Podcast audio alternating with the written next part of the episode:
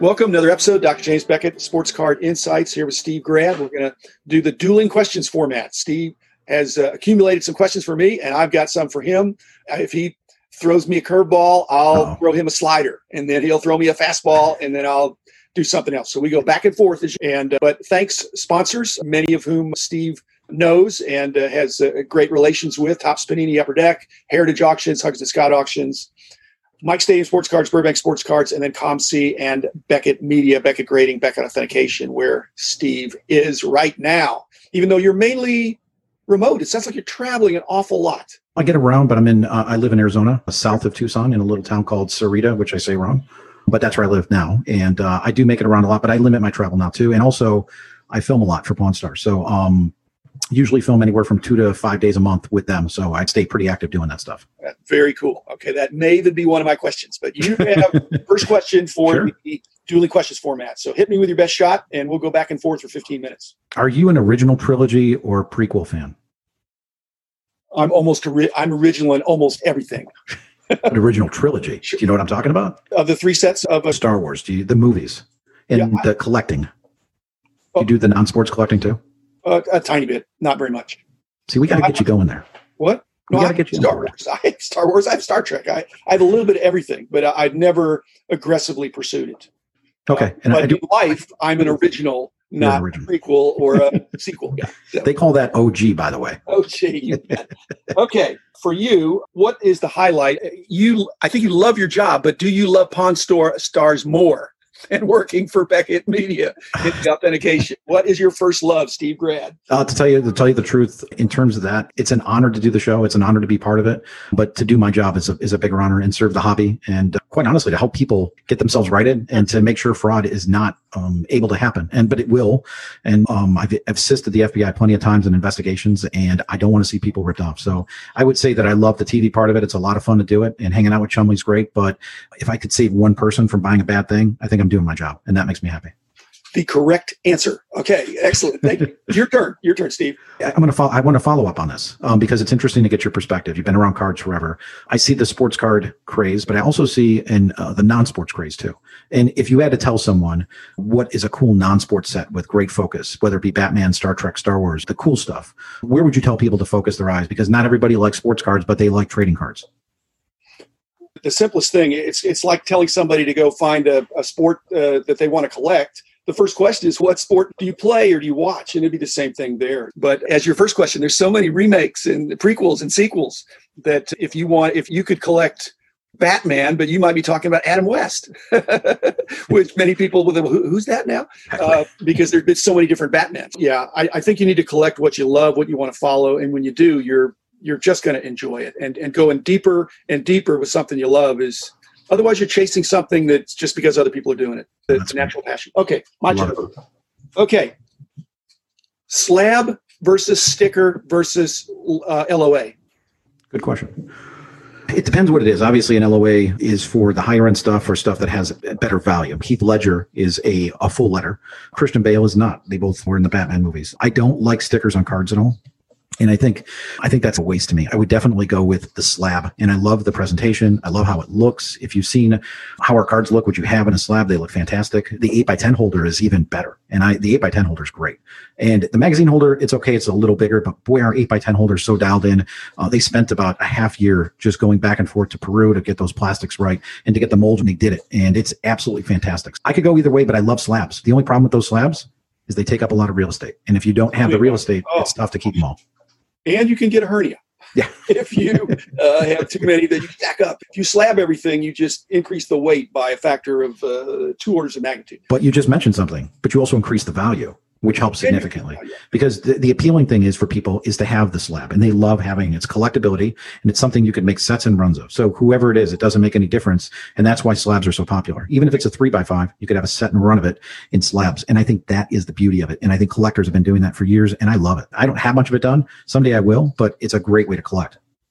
And it's presentation worthy. So i mean again it is. that's again exactly. part of the brand presentation. Like okay my, my, question for you again um, okay what is more challenging or interesting for you in your authenticating?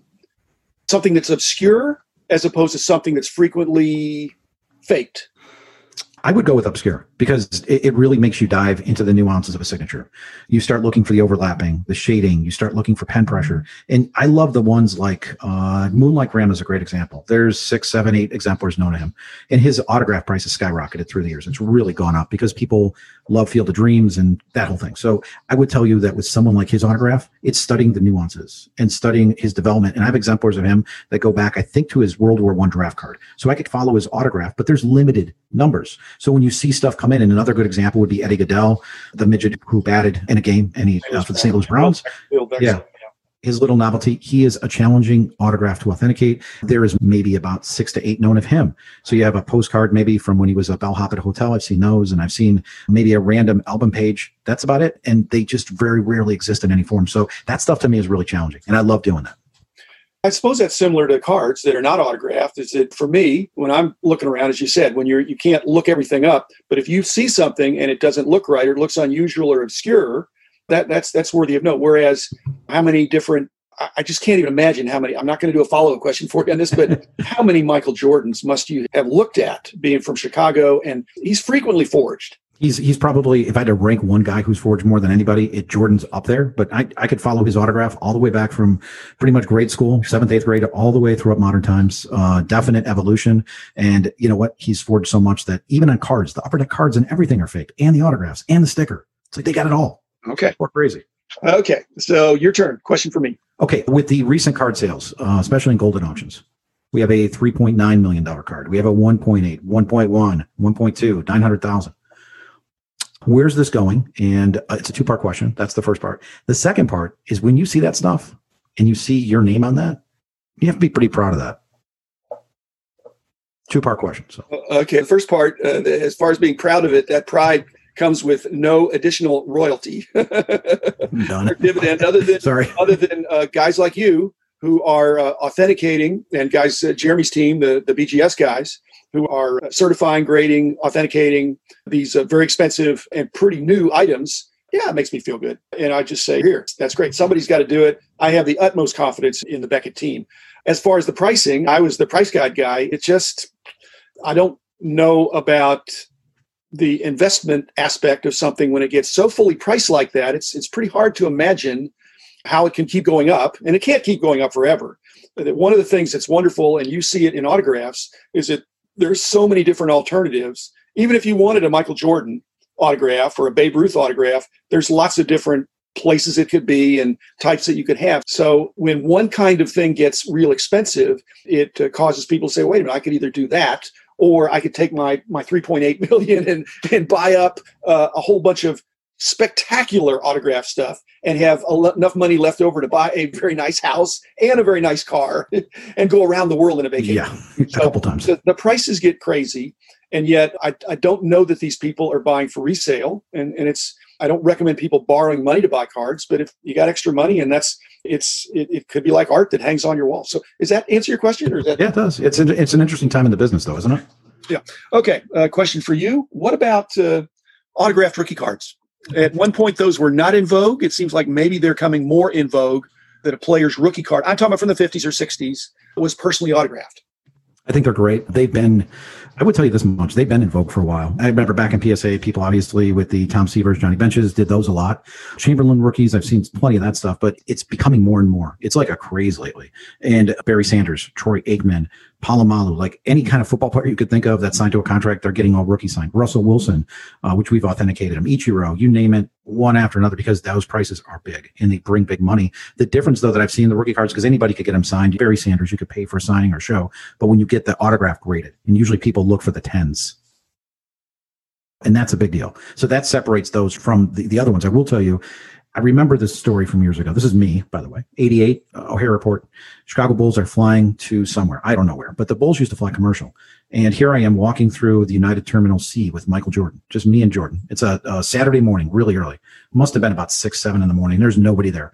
So just me and Jordan walking. And uh, I had this little book. It's hard to describe, but it fit four cards, and each of them had uh, I want to say like uh, little holders on each side. And that's how we did it back in the day. But I did a small one this day because I was going to the airport. I knew I was going to get a lot signed. So I handed it to Jordan and he looks and he goes, he signs the middle of the page, which is like, I just, uh, it's, there's nothing there. It's an old photo book type thing. And I go to him, I'm like, oh, can you sign your rookie? He goes, no, that's worth too much money. He's, I'll sign one of these other ones. So I think I got him on like a 87 Fleer All Star or something like that. So guys back then, even Jordan, and now Jordan's, by the way, he's quit signing his rookie, uh, unless it's upper deck and something they charge a lot for. Guys know they're alerted to it. Joe Montana, I think, charges three, four hundred dollars to sign rookies now. Jerry Rice charges more. They're all know that they demand, they command higher value. So I think the guys are onto it. But Jordan was onto it back in '88.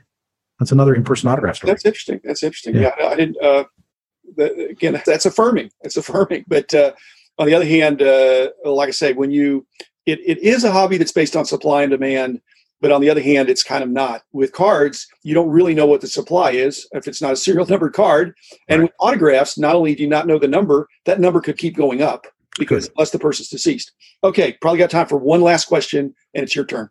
Oh, really? Is it my turn? I do have one more question. Did you ever, years ago, when you look at this landscape, okay, you looked at little baseball card shows and you've been buying deals forever. Okay. Did you ever envision the business turning into what it is today? And obviously, you mentioned the card prices, they're going to stop at some point. But do you see this expansion and growth continuing another 20, 30, 40 years? I hope so. Basically, I didn't foresee this. If I had, I would have, I, like I said, I've said before, I would never have sold anything. uh, but my hope is that the hobby keeps expanding. And I, I, don't want to make this like in a weight loss kind of sense, but it's it, it the girth or it needs to expand out more than up in the sense that a person could get taller. In fact, if I stand up straight, people think I lost weight. But if you, but that's what I hope there's more collectors every year for the next 20 years. If there are, that could either mean that uh, certain elite prices keep going up and top quality autographed items keep going up, or it could mean people spread out into seeing all the amazing stuff that's out there. That, yeah, there's some great Michael Jordan and LeBron James and Kobe Bryant stuff. But then there's other guys that are really worthy of collecting that appear to be a bargain compared to some of these other prices. So that's my hope that the long tail or the the areas of interest for these new collectors, they may jump in first thinking about Zion, uh, Williamson, or Luka Doncic, but then over time they think, oh, there's other guys out there. And if that happens, then that is going to be a wonderful result. And it's going to mean I'm going to enjoy the hobby, you're going to enjoy the hobby, and you're going to be doing. Obviously, it wouldn't be much fun for you, Steve, if all you're doing is authenticating Michael Jordans. Like you admit it, the breadth of it is part of the interest, and the and occasionally finding the obscure thing, the Moonlight Graham thing. It's first of all, you have to even know that story or understand that. Of course, a lot of people went to the movies, but it's a wonderful hobby. I think it's the greatest hobby. And I'm including autographs in there. I'm not saying it's just card collecting, but and even the celebrity stuff you're talking about with the non-sport. It's you're collecting uh, autographs, cards, photos, pictures of mostly men, but some women that you you uh, admire or want to have something of theirs. So that's a great that's a great hobby. And let's keep it going. And I hope we're doing it for the next. Uh, how many years did you allow for? Forty. I won't be here for 40, but I'll be here for 20. It would be neat to see it keep going at the speed it is. I'll be gone. Well, I mean, again, but you're helping that by, again, by broadening. You're not just only authenticating elite items. It's anything that somebody wants to get slabbed. My, hey, my, we get this. We do the Steve Avery's too. Thank you, Steve Grad. Thanks for doing a great job and make, you. are making me look good. And well, I, I, really don't deserve it. The people, I, the people out there need to know, and they should know that, that eh, quite frankly, that a lot of this in this business would not be the way if it wasn't for you. So appreciate it. Great honor. I should know that when I'm dealing with the radio guy, he's going to get the last word. So thank you, Steve Grad. Thank, thank you, you, listeners. Be back again tomorrow with another excellent episode.